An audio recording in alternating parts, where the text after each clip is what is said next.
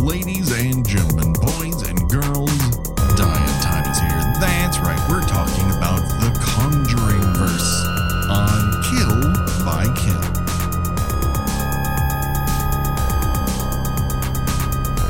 Well, greetings and salutations, Internet. It's your old pal basement of cursed objects. This is the Kill by Kill podcast where we are dedicated to celebrating the least discussed component of any horror film, and that is the characters. And we're going to unpack all the goriest of details of The Conjuring 3, The Devil Made Me Do It, and like some other stuff too about The Conjuring, and maybe none of it. We don't know.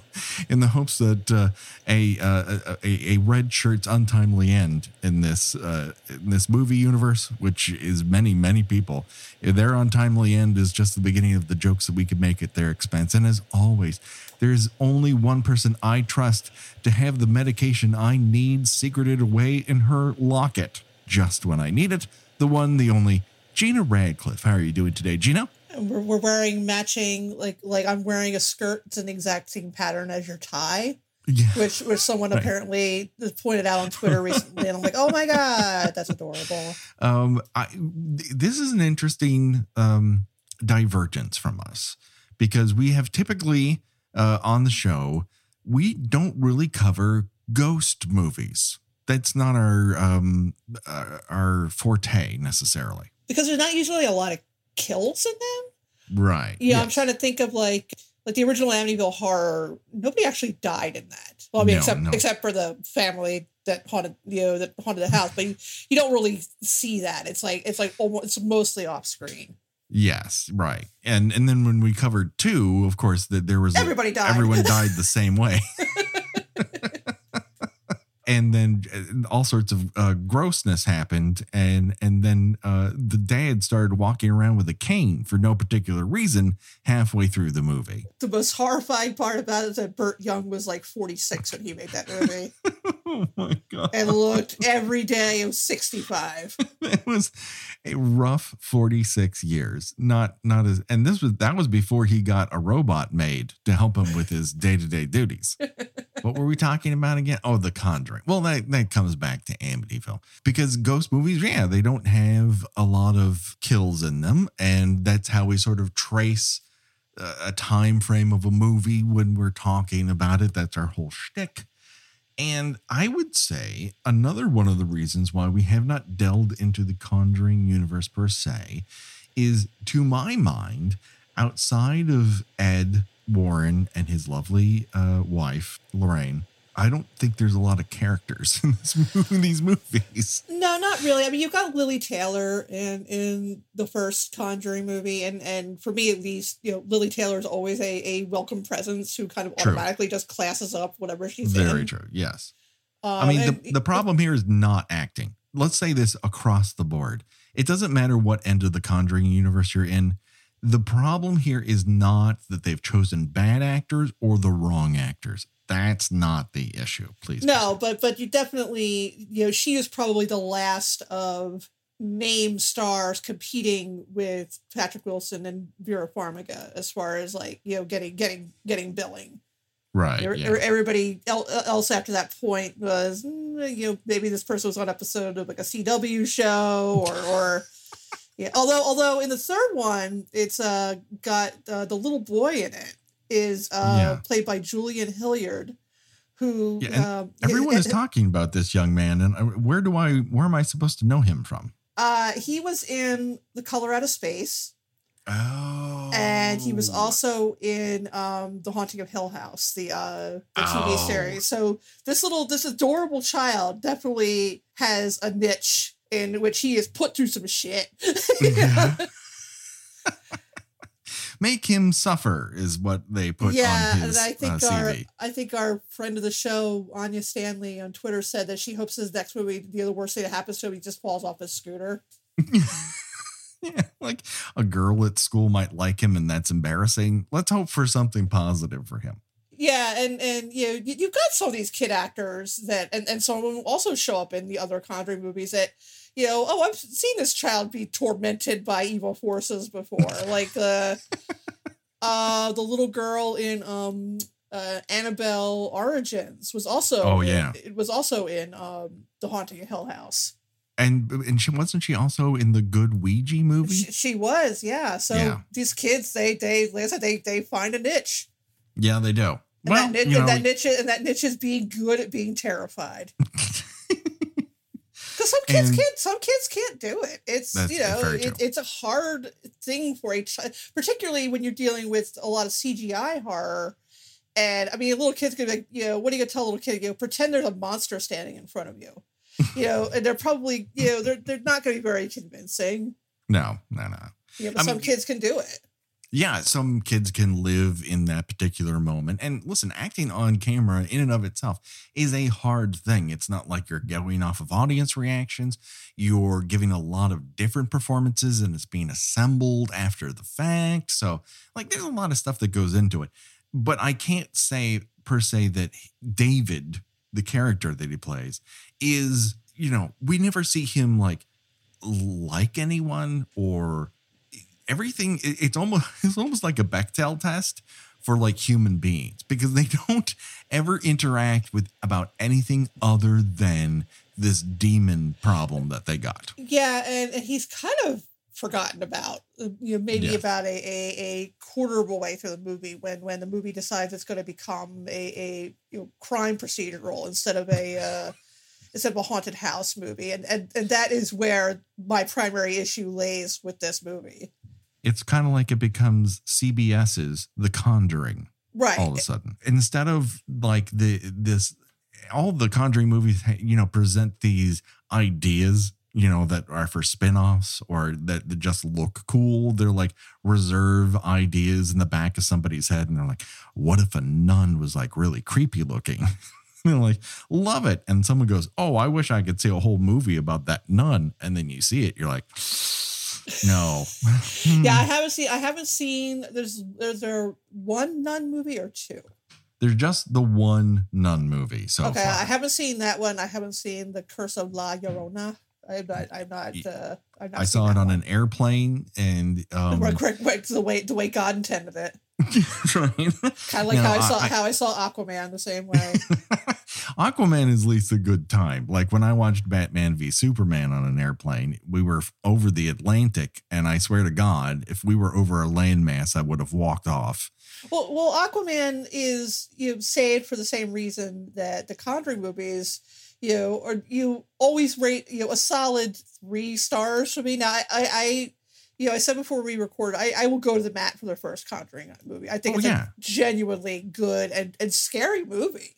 Yes, it absolutely is. It it is built in a very uh deliberate way to present to you all the things that we sort of like. Like when we talked about Crawl, how it would explore this space and nothing was really wasteful because it was telling you where all the action later on would take place. So you're building this maze in your mind. You're going, oh, I know, okay, th- but you can't go there. But there's that stairwell. But this, all that stuff means a lot more in that first Conjuring, probably because they didn't have in the back of their head. This is going to be a multi-film spanning universe. It's right. I, I don't. I'm sh- I'm sure that they didn't at the time expect it to take off as big as it did. But one of the reasons it worked for me to try to get back to my original point is I kind of I, I used to really love haunted house movies. You know, I like Mm-hmm. I, I I genuinely like the Amityville horror. And, you know, it's as silly as it gets in time at times. Um, Yeah. I, I love Poltergeist. Poltergeist is one of my favorite horror movies. Just that that's impa- that's unimpeachable. Yeah, I- Poltergeist is unimpeachable. Um, but then I watched the remake of the Amityville Horror and the remake of Poltergeist, and I'm like, I'm like, yeah, I'm done with this shit. because like one of the things that I that works so well for Poltergeist is this feels like a real family. Like the Yeah. like like these people, whatever you may think of Craig T. Nelson in real life, and you know whatever the Sure. dumb shit he said about you know not collecting welfare when he was on food stamps or whatever. Um, right. you know, he plays a very good kind of schlubby husband and father. Very, very Yeah. relatable. One of my you know favorite favorite scenes that doesn't involve actual ghosts on screen is after Carol Anne is taken away and he's just like smoking and his hands are shaking and like you've got the circles under his eyes and and he says to um the uh, investigator, you know, I we don't really care about the noises, the screaming, the thumping. We just want you to get our little girl back. And he just like Yeah. he seems absolutely legitimately traumatized by the whole situation. And like in the remake of Poltergeist, everybody just fucking hates each other. Just Oh, there's just God. you know, and and it, it, like you got uh, Sam Rockwell, who I normally really enjoy. I, I think he brings a very interesting, weird energy to a lot of his performances that you don't really see from other actors. Mhm. But I don't buy him for a second as this sort of aggrieved husband and father. He he at, at best he just sort of seems like this you know detached cool uncle who seems you know more annoyed than terrified that his daughter has disappeared somewhere in the house. Well, and- I mean, it's very time consuming. I think we can all agree on that. Right, and then the Amityville Horror remake was the same way. You know that everybody's sniping at each other, and and and it's just like I, I don't care about these people. I don't I don't care what happens to them. I But- care about what happens to Ryan Reynolds' pajama bottoms because they ride way low, yo. I mean, it's like, why do we need you? Know, why do we need a real family? We've got abs you can you know shred lettuce on. You know, I mean, we've got yeah. I mean, this guy looks this typical this typical suburban husband and father with his Chippendales abs. Uh, he is yoked within an inch of his life in that movie. I mean, I'm surprised more men didn't take up like just chopping wood at that point because apparently that's the kind of body it gives you after a while. But, again, I'm getting way, way, way off my original point. Mhm. Is that oh, you know one of the reasons that Aquaman worked for me is the same reason that the Conjuring movies work for me, and that's because of Patrick Wilson Mhm. and Vera and Vera Farmiga. Yes. um, I I hope I'm pronouncing her last name right. I've heard it Farmiga, but I honestly don't know. I am no, I'm no expert. I probably got it wrong. They feel like a very believable couple. Mhm. their their their chemistry is very good. You know, they they're not they don't only feel like a real couple, they feel like a couple who has been together for a while. Right. Which one of the things I could have done without in the third movie is you know a lot of flashbacks to how they met. And it's like it's like you don't have to do that. You know, you- we get that this couple has been together for a while. That they that they are you know deeply in love with each other.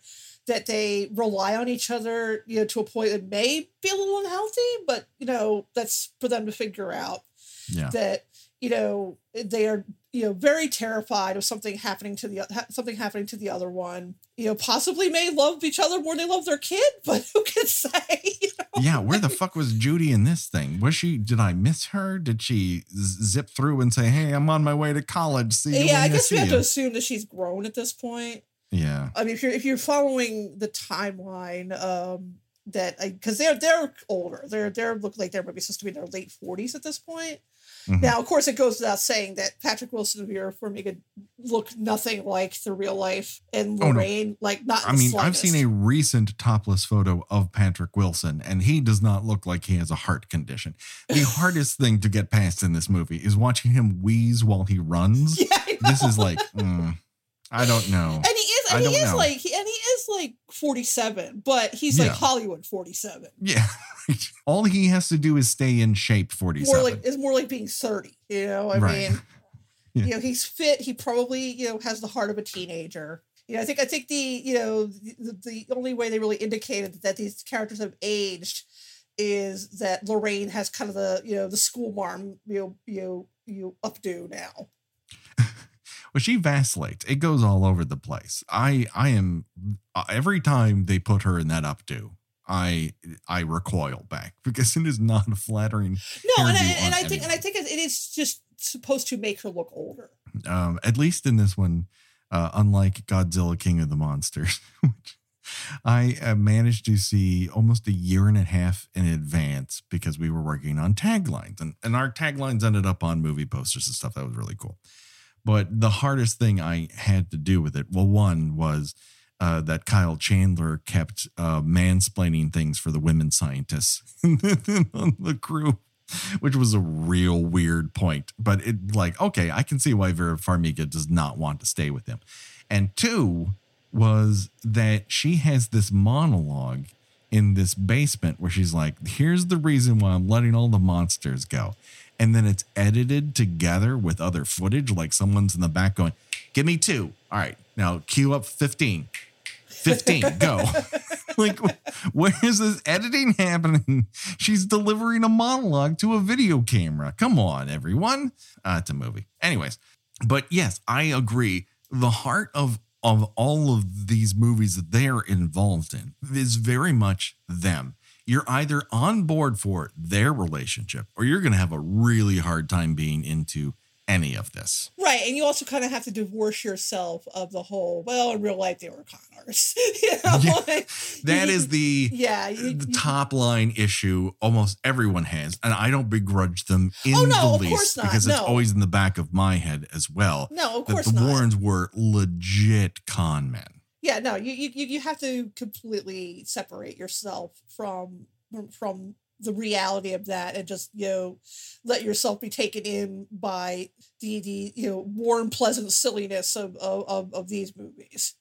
This is where I think that ultimately this universe would have been better off if they only had used them as inspiration rather than using their real names, claiming that they were based on true stories. I know that was in vogue when the first Conjuring happened. So I understand the impulse there, but the longer it goes, the harder it is to reconcile the fact that I I can totally buy if they were the Blorens and you only sort of dipped into that backstory to find things to make movies about and went from there. There's no lack of imagination in the James Wan half of uh, this sort of right and movie universe. and they have definitely shown up in other movies as you know even more fictionalized versions of themselves uh yeah i don't know what what it ultimately buys you because any no one everyone has their bullshit detectors on anyways like there's no fucking way that i believe they traipsed inside of a underground tunnel factory.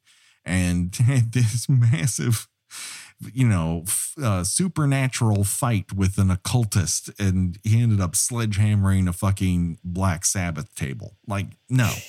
No. Well, well yeah then that whole end scene where it's basically you know the filmmakers like we've seen the shining Well, this movie is full of we've seen. Yeah. I mean, we've seen The Exorcist, we've seen The Exorcist 3, we've seen Nightmare 4.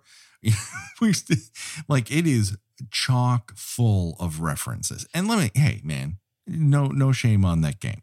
All I'm saying is maybe pick two or three. like no, don't choose all of them. Just Oh, oh, we like should one or we two. should probably point out that uh, there'll probably be we might drop a few spoilers inadvertently, but you Yeah. can still you can still enjoy them. I mean, it's not a bad movie. It's just no, it's, no, it's intensely watchable. It, As it with- as with- absolutely is watchable. as with a lot of you know series there's you know a gradual decline in quality from from the first to the third one and Yeah. and i will say it's better than annabelle uh most things are better than Annabelle. Putting up wallpaper, just as a general rule, even if you don't know how to do it and you're learning from YouTube videos, that is more pleasurable than watching the first Annabelle movie. sorting sorting change is more interesting than watching annabelle. 'Cause, you, know, you might you might find like a wheat penny or something that those those are worth something.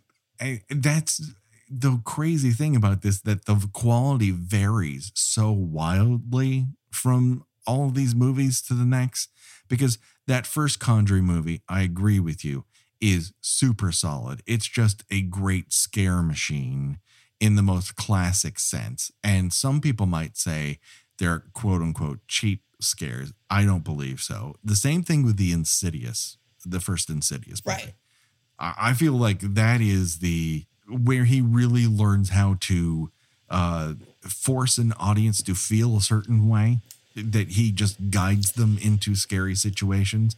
Yes, he's pumping up the sound. Yes, there's a lot of booze scares and whatnot, but I would say more often than not that he really is crafting genuine scare moments rather than cats leaping out of closets sort of bullshit.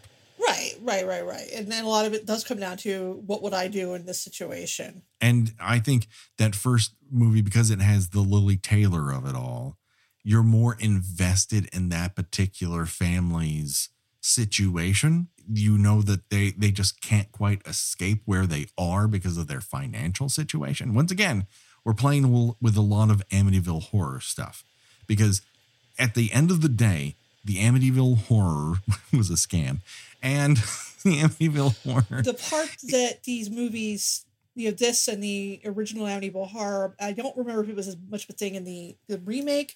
You know, uh, one of the things they focus on is one of the actual legitimate issues is that they had money problems. Yes, yeah. I mean, that's what uh, King goes into yeah. uh, quite in depth in uh, uh, Danse Macabre that the scariest situation in the entire, you know, book and movie is when they lose the check to pay right. for the wedding. You can tell you adult, you know, childhood is thinking the part where the babysitter gets locked in the closet is the scariest part.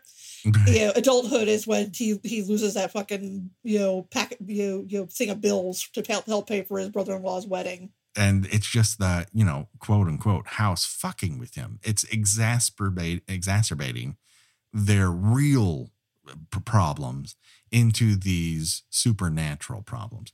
And that's really best displayed in both the first Insidious and the first Conjuring movie. After that, you kind of establish a formula. And now yeah, and then it becomes like the, it, it becomes the haunting of the week movie. Right. Yes. And this is the most of the week of all of them that I've seen so far. It's very of the week. That's not to say it's a bad movie.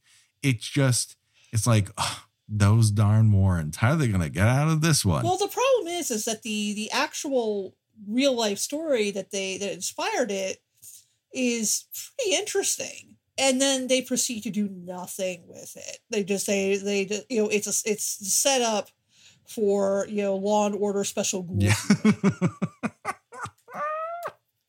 Yeah, where they, um, they you know, you know, wow, there, there are other murders similar to this. Perhaps they're connected. And it's like, yeah, that, that, no, just, just investigate the, you know, the demonic possession aspect of it.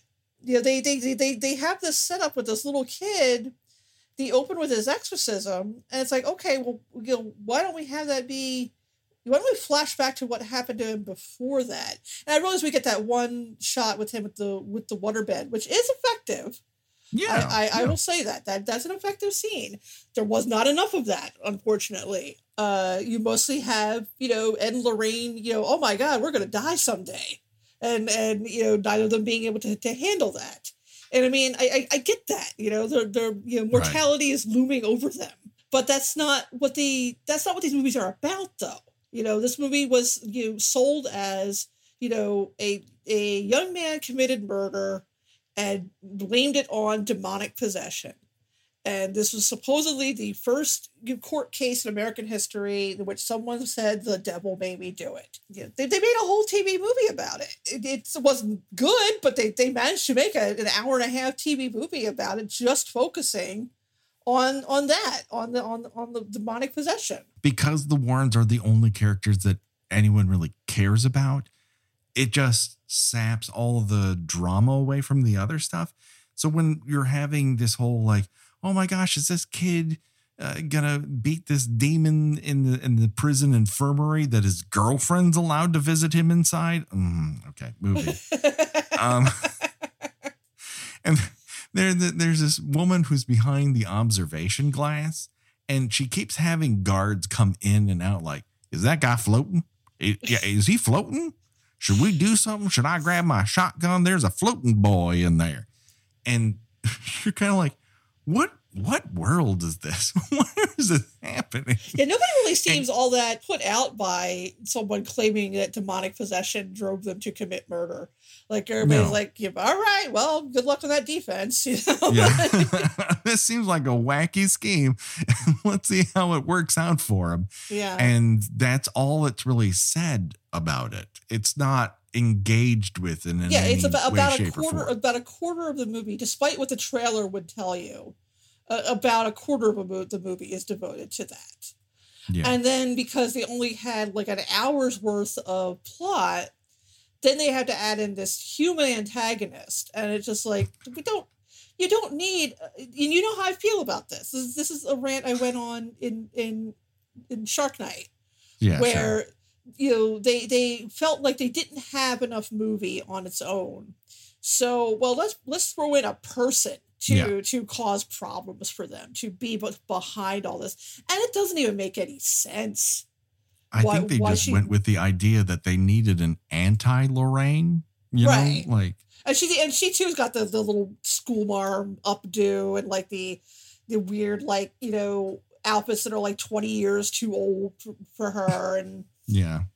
you know she looks like a victorian witch and it's like 1980 yeah, it's a lot of high collars and and and tight, narrow, long skirts. It's it's a weird look. you, you've got There's this too many ruffles. you've got this uh this priest or this ex-priest who's played by uh the John Noble, yeah. and there's, there's he's connected to this woman in a way it's supposed to be a big twist and it's like oh who gives a shit we've never seen these characters before they both get about five minutes of screen time and we're supposed to be shocked that there's a they're connected in some way it's like no i don't this is And- not this is not necessary Hasn't John Noble built an entire career out of being a shitty dad? he really whatever he's in? has he really like has Lord of the Rings, and then that the X Files.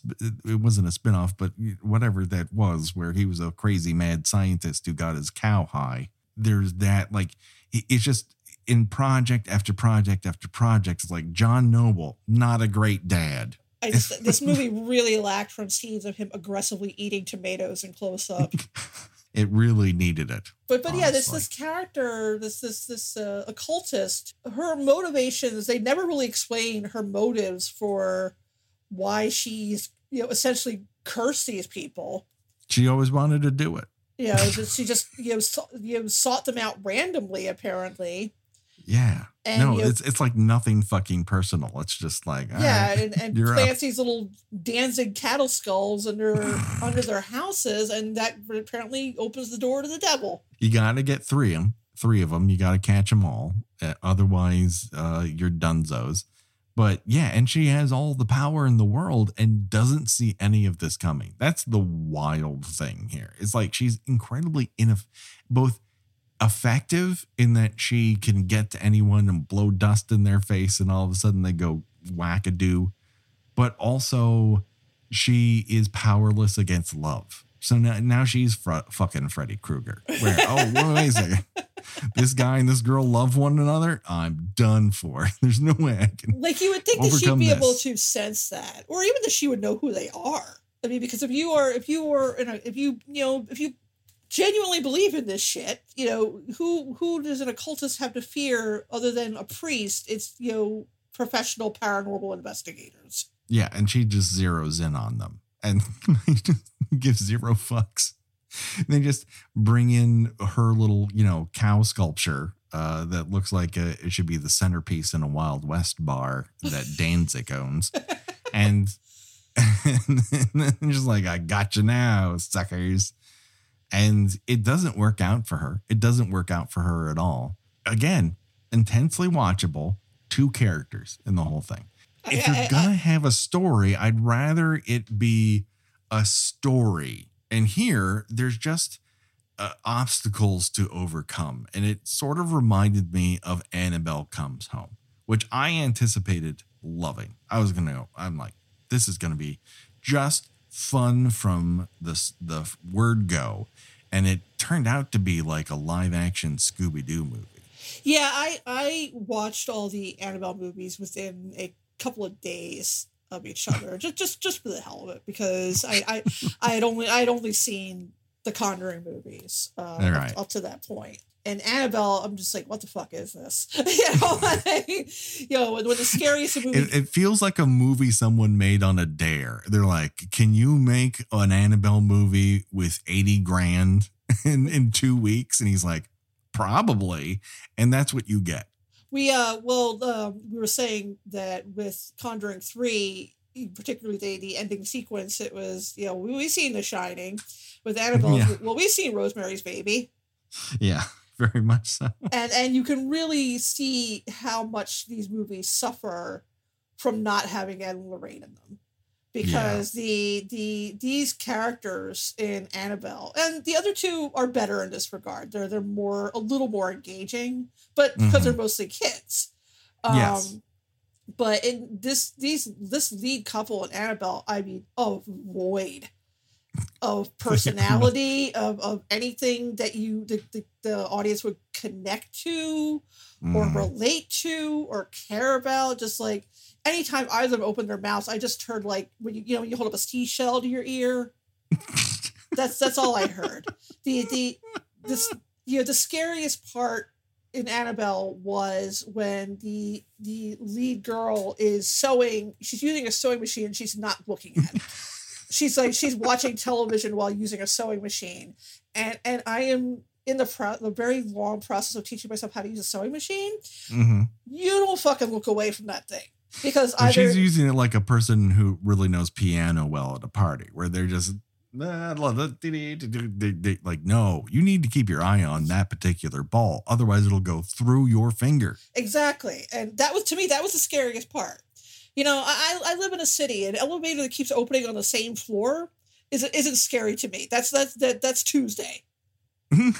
But you've got this like drawn out sequence where she's in this like you know devil uh-huh. basement and you know she's trying to you know frantically get back up you know upstairs to her apartment. I don't know why she just doesn't use the stairs after a certain point.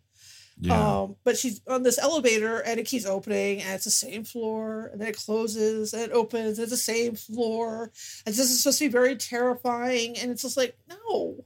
It's it's I mean a movie that wastes Alfre Woodard yes that's right. Yeah. really low but like how can you fuck up with a ringer like Alfre Woodard in your cast and yet this movie decides to ha- to present her as the sacrificial black person lamb for them at one point and I'm like holy fuck what about these two absolute drips would prompt Alfre Woodard to go, you know what? I've had a good run and yeet herself out of a fucking window. I was gonna say, you know, basically pull Father Karras, and you know, Honestly, like they're symmetrical. Congrats. But that's all they have going for them. When I said these things are mostly well cast, this is the the real, real huge exception here.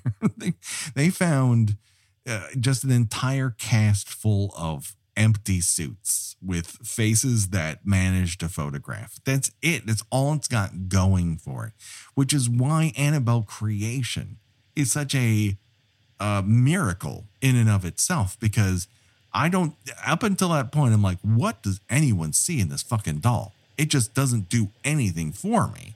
And at least that movie gave me a reason to care. Yeah, I mean, you got like you, you got a better quality of actors. You've got the usually solid Anthony LaPaglia, who who doesn't get to do much except sort of you know mysteriously glower at everyone. Yeah, he, he's very big at don't go in that room. There's a lot of don't go in that room, and no one fucking listens. and then him. you've got uh, Miranda Otto wearing a, a Phantom of the Opera mask.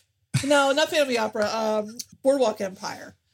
Yeah, There's, yeah. there's a character in Boardwalk Empire who had like half his face blown off in World War One, Mhm. and like has to get this little like ceramic plate to cover it so he doesn't terrify anybody. But again, that that the, with the with Annabelle Origins is, you know, it mostly focuses on the kids. You've got this, you know, this little, you know, handicapped girl, and then you've got her friend who, you know, and, and they're orphans, and for whatever reason, the other girls just don't want anything to do with them, and and you, they, have a pretty. You're kind of invested in their friendship. Yeah, because they seem like outcasts within outcasts. Like they Right. don't have anywhere to go. Their only friends are are each other. And one of them finds themselves in a situation where they're like desperate to get out and the this evil doll takes advantage of it and and then all of a sudden they're wrapped up in that and they find power in it and the other the other girl's trying to bring her friend back and then you have a, a nun who's just way too attractive to be a nun and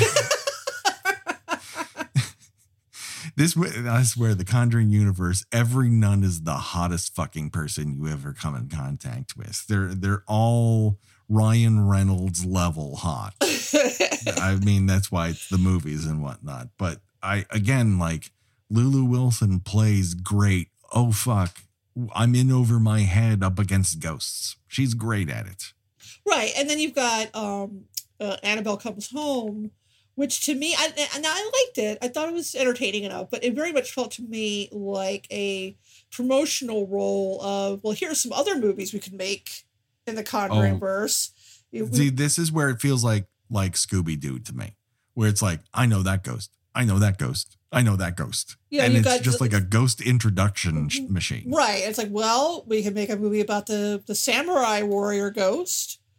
or we can make a movie about the the bride ghost. How about this ferryman who's got some coins who drops? Then we're going to recreate the clap clap game from the first Conjuring. How about a wolf man? We've got a wolf I mean, man. Listen, you fuck up a wolf man. Now I'm going to start to get a little bit angry with you because that wolf man, and, and let's be honest here, it's a wolf man ghost. It's a ghost of a wolf man.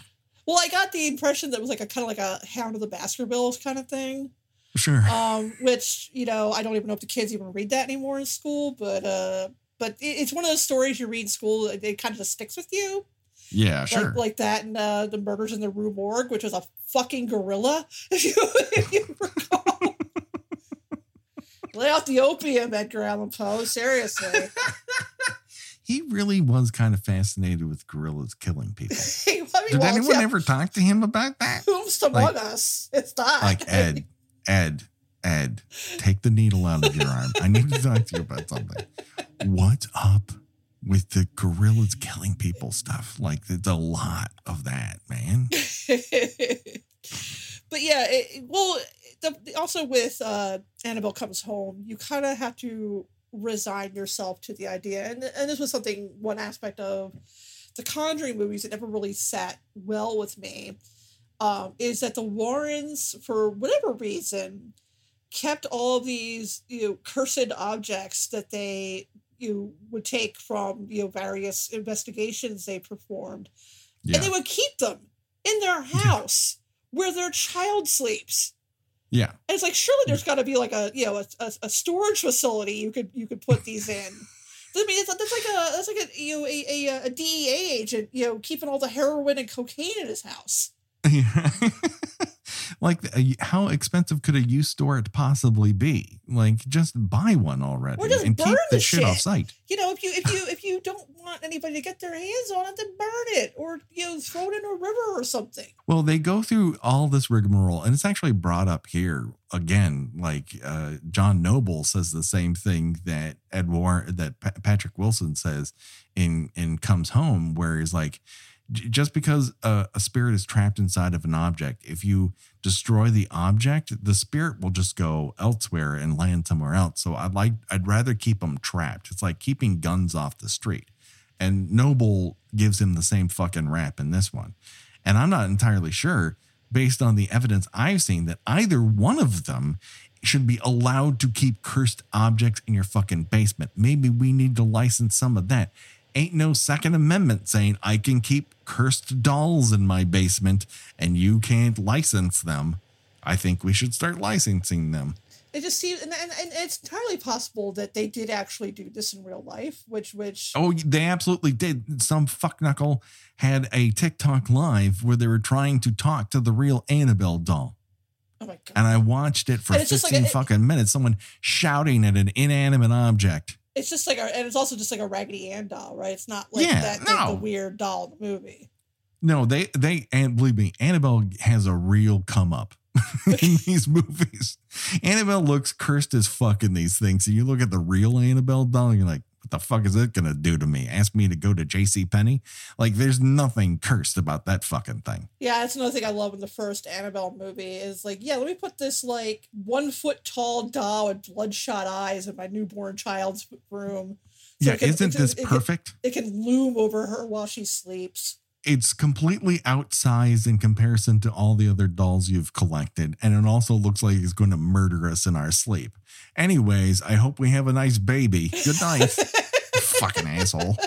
you should be stabbed to death by a goddamn cult. All of you, you're idiots. And cult that definitely isn't the Manson family.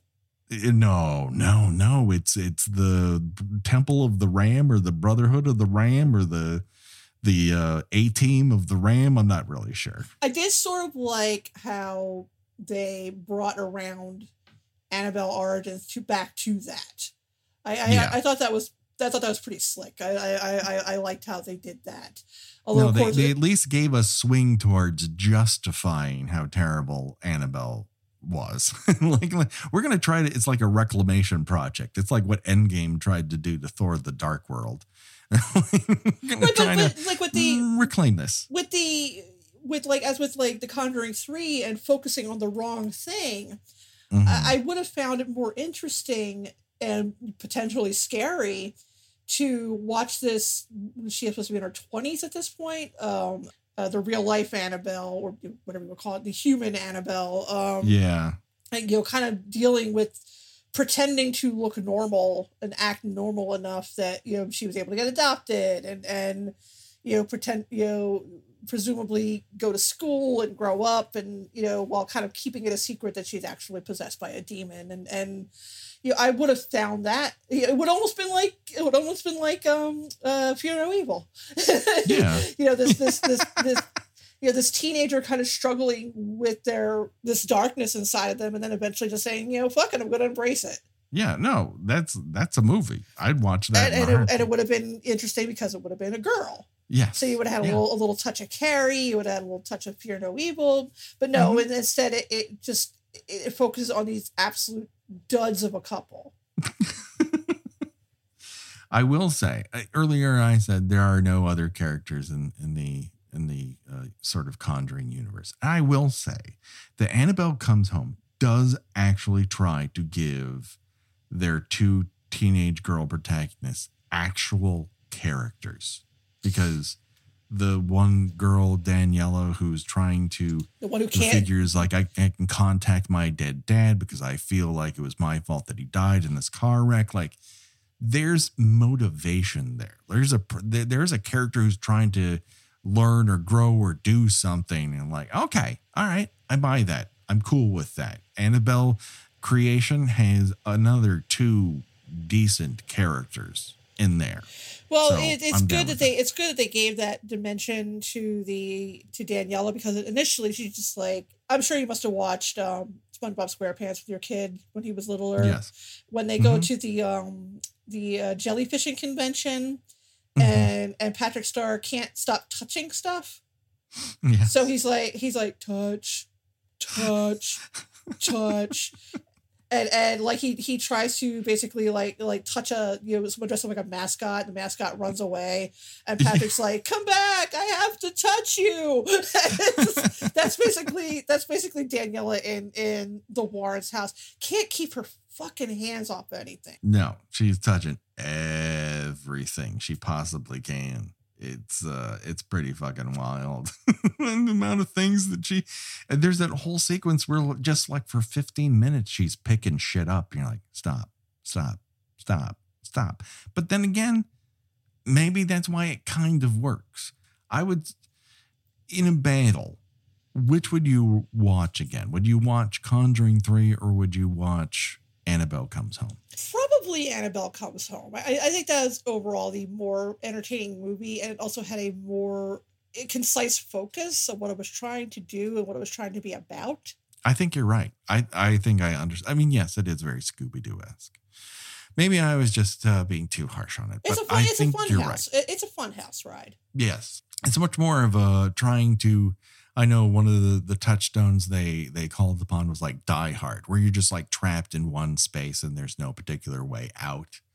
And I think it does do that. And one of the problems with Conjuring Three is is that the Warrens are just they can just travel wherever they damn well please, and with the exception of occasional uh hirsute, uh, you know, corpses lumbering after them they seem to get away with almost everything. Right. And and I would actually, you know, if I was gonna make a movie in the Conjuring verse, I would sort of, you know, focus on, you know, a sort of ghost hunter PTSD. Yeah, yeah. it's kind of a bummer that we never really get to know the Warrens' very hunky looking um, photographer. Oh, their assistant, yeah. Yeah. Who looks great in that shirt. I mean, congrats to him. You look like a real snack. Fantastic for you. But outside of like saying, Drew, bring that map over here, like he's not a person. Uh, he's yeah, I mean, he, doesn't, he doesn't he doesn't get he doesn't get any big moments. Like he doesn't get like you know a, a you know hallucinating he's ripping his own face off scene or anything like that. See, that's what these movies need. I, I think that the first Conjuring, you know, there's a little gore in it, um, Mhm. which which I appreciated. Uh, you basically poor Lili Taylor is just put to the wringer by this demon. She's like beaten up by it and like injuring herself, and and at the end when they're exorcising her, she's like bleeding from her mouth and just like you know, it, it's pretty brutal. But Yeah. I, I feel like they have you know resigned themselves to okay, these movies tend to land with a younger audience, so we should probably tone down you know the the the, the violence and and just go for the jump scares. but they're already R rated. Uh, that's the thing. Like it has plenty of gory moments. It's not like teens don't like gore. No, I know. if you're but, already but- gonna have a fucking R rating, just like uh, you don't have to have people's like guts coming out of their mouth like you're in a Fulci flick. well, but, I think they, you I think that they could use a and and I mean remember that Poltergeist was PG, if you Yeah. can believe that. Um, but but it, I think it needs one good someone hallucinating something horrifying happening. right, You know, you, right. you know, and, and it's a callback to you Amityville Horror where uh George hallucinates and he murders his entire family. Um, Mhm. and it's a very it's a very gripping moment. But I, I think they just need something like that. They, they, they need to not be afraid to really dig in and just do something, you know, shocking. Or you go the Amityville 3D route, and at one point, a hot tub demon comes out and burns a dude's face off. We've been we've been like just tempting this and tempting this. We just got to set up a time to talk about Amityville 3D. I I think we do. I mean, it is so fucking ludicrous. I love. I mean, it is an intensely boring movie. but it's got it's Like- got such a couple you know wild moments that you, you kind of can't Yeah. you, you, you, you got to respect its audacity true, very true. you've got the one but guy but like it's also it also spends a lot of time like talking about that dude's magazine job. Like, yeah but that makes up for it makes up for for their like their one like like friend falling into the jacuzzi and rising up and then like he just like screams like a girl and it's so great he's like and there's nothing I love more than a man in a movie comically screaming like a woman I love it Like if you if you anyone ever wanted to see Tony Roberts battle a stuffed swordfish, this is the movie for you. and I think how many times we brought up the scene uh, in which the uh, the woman gets like a, a in a car accident, like the pipe goes through her head. You don't see that, but you you see the aftermath of like her charbroiled skeleton, and like the skeleton's like head turns and goes. "Ah!" And she reaches out of the car and like, give me hugs. Oh, mm. it's it's. I mean, th- that's the thing. Like you talk, you we both remember the highlights. Yeah, I haven't. I Are we movie. going to be committed to talking about the many, many, many lowlights of don't I've seen- Amityville 3D? I don't think I've seen that movie in thirty years, but it's burned into my brain mates. I bought this Shout Factory one, two, three box set specifically so I could watch it in 3D. specifically. I don't think I've had the pleasure of watching it in actual 3D, but Neither do I. I do remember, you know, in 83 that sort of well, we have an episode about, oh yeah, about like a hundred years, oh, like a hundred years ago, we did a we Right. did an episode about like the weird 3D horror trend. None of those movies. where we mm-hmm. convinced ourselves we will never talk about something as lowbrow as Jaws 3D or Parasite. And now I'm like, I don't know, I might do it. You know, I mean, everybody else is talking about the same damn movies. We're probably going to be like at least the sixth horror podcast talking about the Conjuring movies. Well, we should tell everyone uh, our original goal was we're, we were going to get back in a movie theater and we were going to watch Spiral uh, from the Book of Saw because we love the Book of Saw here. Oh yeah, Can't wait to crack it back open. Huge summer beach reading, fans. baby. uh, and uh, I bought a ticket, and I I ended up not being able to to go for a variety of work related reasons, and you couldn't even find a fucking show. I could not. No, uh, seating in theaters here is still very limited. I uh, Yeah. I saw In the Heights yesterday. That was actually my triumphant return to the theater, and Mhm. I literally bought the tickets for that like a month ago. uh, I Oliver wanted to go to the movies for his birthday, and so I ended up. AMC's here have like a $99 deal where basically they have a small uh, grouping of library titles that they will show, and you rent out the entire theater, and you can have up to 20 guests. So he chose about 10 of his friends. We spaced them all out, and they watched Jurassic World Oh, and at, at a certain point towards the latter half of that film a film that i feel is like it's at best fine it's fine it's really not terrible oh, uh, I don't upon know. rewatch. We may we, we we may come to loggerheads on that. well there's plenty of stupid stuff in it and the way there is a real woman hating problem in that movie though Yes. it is baked in Yes. that they that that movie hates women there are either temptresses or people who break your heart or fucking irresponsible or harpies that should be torn apart by dinosaur birds Yes. that's that's all you get in that film. It is fucking reprehensible from that standpoint. I I, I do enjoy some of the performances. Your your boy D'Onofrio is literally got a fork and knife in his hand and chewing every ounce of the scenery that he can possibly get his mitts on. I mean, he is having the fucking time of his life in that motion picture. I if you're gonna- cannot if- if- if- believe how if- much fun he's having. If you're gonna be playing the villain in a Jurassic Park movie, you need to dig in. And he fucking listen, he knows what the assignment is, and he is having so much fun. And he needles Jake Johnson not once but twice. And Wayne Johnson's reactions to him are worth the price of admission alone. Uh, but not, let's let's table that for the the the moment. Again, a film full of characters. There are legit characters throughout that film. They have unique points of view. Most of the men hate women. Uh, they don't hesitate to say it. And Omar Sy, uh, again, looking like a snack. But a couple of kids towards the latter half of the film, it started to get to them. Like that Indominus Rex, the fact that no one could get a fucking handle on this dinosaur. And once the Raptors were like, oh, uh, I'm into this. I want to join the Indominus Rex gang. A couple of them were like, I'm fucking out. this is too bleak. There's no way out of this. and we kind of had to uh, take some outside for little bits or or sit near them. It became a, a, a bit more of a, a babysitting game. Uh, our child, meanwhile, is able to predict every plot twist in a, a 30 mile radius. He fucking it's insane how much he understands how stories are told and he's either going to make one hell of a lawyer or one hell of a screenwriter and i can't tell he hates writing so maybe lawyer. I was gonna say, go for screenwriter, go for screenwriter.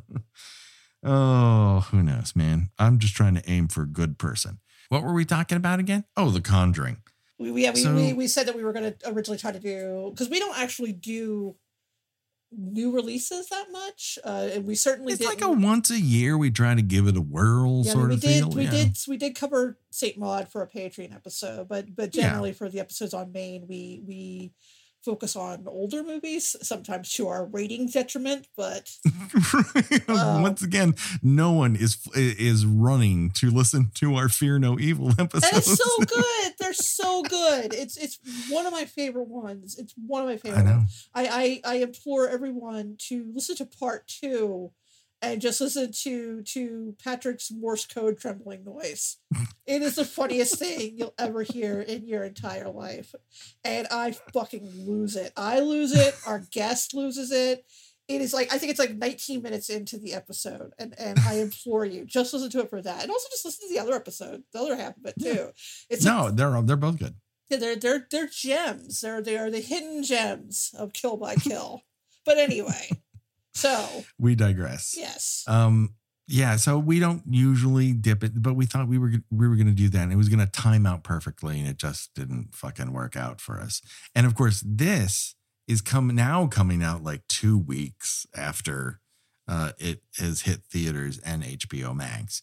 So, um, what? But it came out the day, you know, like there's no way we would have been able to watch it in advance. So, uh, you know, hopefully, uh, people enjoy us rambling because it's less about uh, Conjuring 3, I would say. More about the entire endeavor is what we were, we ultimately landed on what we might talk about because I just, I feel like the interesting comparison point we're going to get to here is on Patreon. We're going to talk about the TV movie that you mentioned earlier. Uh, about the actual case that inspired this particular motion picture. Yeah, and Ed and Lorraine are in it, but very oh. briefly and okay. and not under the uh, with different names, but it's definitely supposed to be them. Mm-hmm. But they are very much not the the focal point of, of the movie. Does it start with like an anti-M tornado? Here's the other thing that is very specifically my problem with Conjuring 3. When you start inside of a demon tornado, it's very hard to build up from there. Oh yeah, and and you know a lot of promotional material focused on uh, the kid uh, Julian Hilliard, kind of twisted around, and yeah. and it's a it's a good shot. It's it's it's it's it's a yeah. jarring moment. I, I love demonic horror, demonic possession, body horror. I love it. I, I love it very much. But that's as gruesome as it gets, and it's like within the first ten minutes of the movie. I, I just feel like this movie, unlike the other ones, starts so big that it's very hard to maintain. Like when you start with like this giant in a house tornado where it looks like a, a demon bear just attacked, it, you know, when it's just like, oh my God, we got to blow out that candle. It doesn't really have the same level of, oh no, to it. Right. You know and, I mean? and, and one of the reasons that the first Conjuring works so well for me is that it does take a little bit of time is establishing again it's very it's very very similar to to but better than i would say the amityville horror mm-hmm. and, and how it's structured you you, you kind of get to know this family a little bit you you you know you, you get loud and clear that you know they have bought this this house perhaps a little a little um hastily Mm-hmm. And, and made, I mean, they seem to have like anywhere between three and nine children. It's it's it's hard to keep uh, track of how many daughters they have, but just other than a lot. Yeah, they they they all have the same hairstyle, and so you can only trace them based on heights. Right, and then you gradually things start happening, and yeah. and you've got this amazing amazing score. If you if you don't watch The Conjuring, at least listen to the score. It's on Spotify. Mm-hmm. Uh, it's got um, the singer Diamanda Galás on it, and mm. and it is terrifying. It's uh, it, it's just I other than like the score to Hereditary, I can't think of another movie, you know, another horror movie recently that has utilized its score so well. And, and, and just creating its own sense of menace and unease. The only one I would add to that list is It Follows which is the only horror score that has legitimately scared me so bad, even previous to seeing the movie, that I had to turn it off. Yeah, that yeah, that's a good one too. Uh, also, uh, Suspiria is a good one. Yeah, and um, uh, Midsommar. Midsommar is a yeah. Midsummer is over because it's got it's it's it feels very magical at times and almost upbeat, and then it's like yeah, something's not right here and and I and I and I love that. But but yeah, The Conjuring, it's got an excellent score. It, it does a really great job. And this must all be the work of James Wan because part three doesn't have this at all, just that growing sense of unease and you know, okay, there's something wrong with this house, but I can't figure out what it is. And it just it's so it doesn't plunge right into the action the way part three does yeah. I think and I think it works better when when you're kind of eased into, you know, oh, this is nice family, you know, like like poltergeist. Here's this nice family, and you know, some terrible shit's gonna happen to them. When you're when it's centered that way, and the Warrens play satellite roles as opposed to flip flopping it.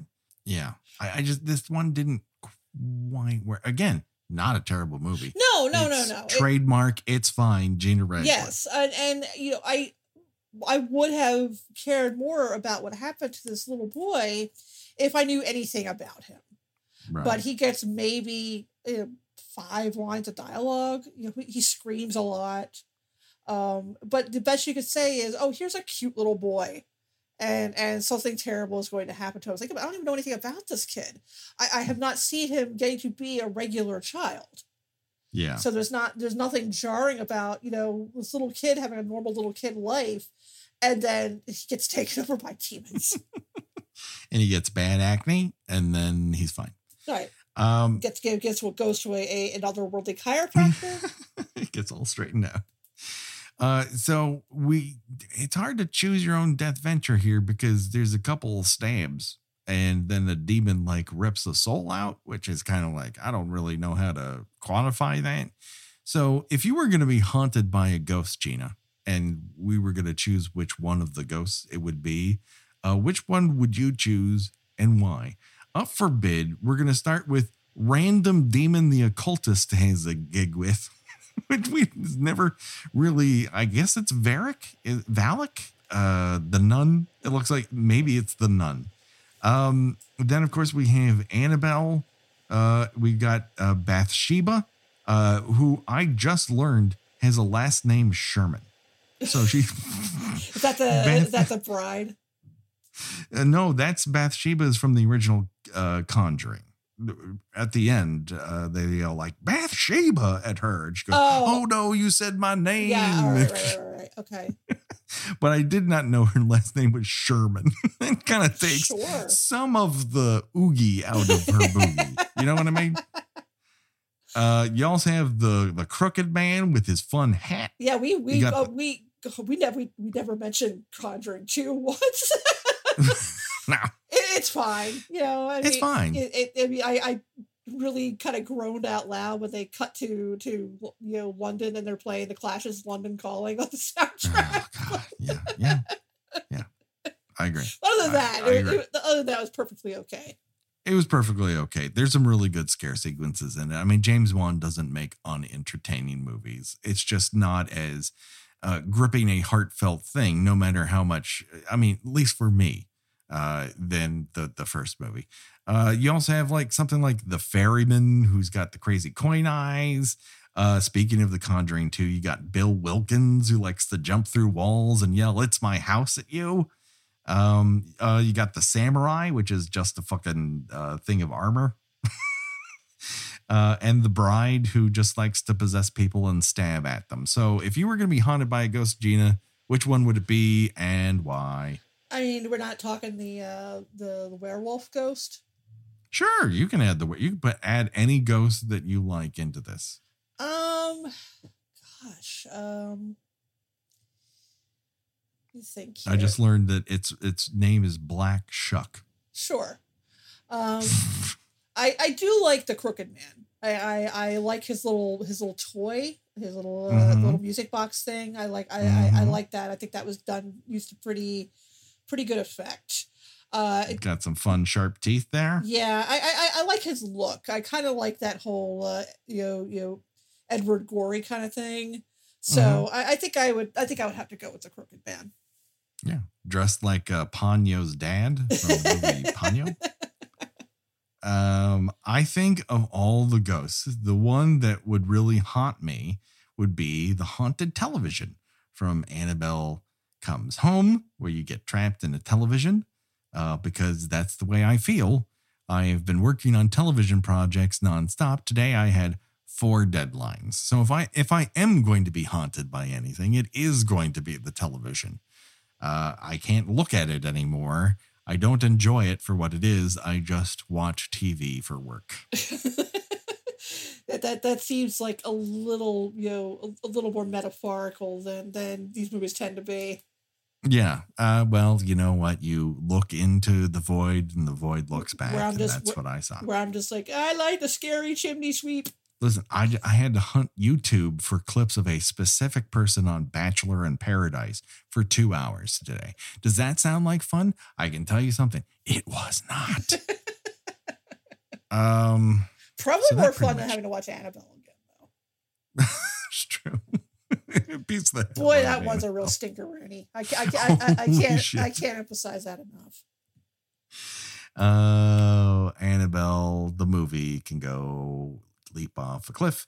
Um, so that just about does it for us. Uh, Gina, where can people find you on these here internets? I am a writer over at thespool.net. Uh, if you want to hear some uh, actually structured thoughts of mine on uh, on The Conjuring 3, I did do a full review of it recently, so you can find that there. Um, I also recently just did an anniversary post on The Cable Guy, a movie very near and dear to my heart. Uh, Very good. and I am on Twitter under Porcelain72. Do it today. People check it out. Of course you can uh, find us on all the social medias. Please rate and review us. We have not had a new review in i think over maybe two months. It's a little dire. Um, I- i know a lot of uh, podcasts that you listen to uh, beg and plead for you to rate and review them. And the reason why is because uh, th- these podcast uh, distribution hubs use those to base how engaged our listenership is. And now we we have lots of great listeners, and thank you wherever you are in the world. If you happen to be uh, one of our new listeners in the Ukraine, who just popped up, that made us number eight in the Ukraine. Um, uh, in Ireland, we popped into the top 10 recently, uh, which I found delightful. Uh, if you're a listener anywhere you are in the world and you like the show, please rate and review us, particularly if you have an iTunes account an Apple Podcast. That helps us be seen and heard by more people. If you tell us what your favorite kill is in any of the films that we've covered, or even in one we haven't, uh, we'll talk about it here on the air. That's our solemn promise to you, the Kill by Kill listener. Hey, guess what? It's almost our fifth anniversary. I don't know what we're going to do for it. I am going to tell you that we are going to open up a TeePublic shop. And for the very first time in five years of the show, we are going to have t shirts available with our logo on it and Steamboat Jason from Friday the 13th, Part 8 Jason Takes Manhattan. Of course, the thing that we celebrate on this podcast Jason knows how to drive a boat. So look forward to that. You can put it on almost anything. These are really fun designs. I think it's going to be great. I think people are going to love them. Uh, so that's going to be new for our fifth anniversary. We might send out something special when that occurs, so you know. Uh, so if you want to uh, have and present to people your love of this weird podcast that we've been doing, uh, that would be another way to do it. Uh, so that's it. I don't know what we'll do uh, next on next Kill by Kill. Something fun. Uh, I'm not sure. We got a cool movie coming up on Patreon, so subscribe to us there. And that'll do it. I promise you this the body count will continue. So for myself and for Gina, bye bye, everybody. Bye.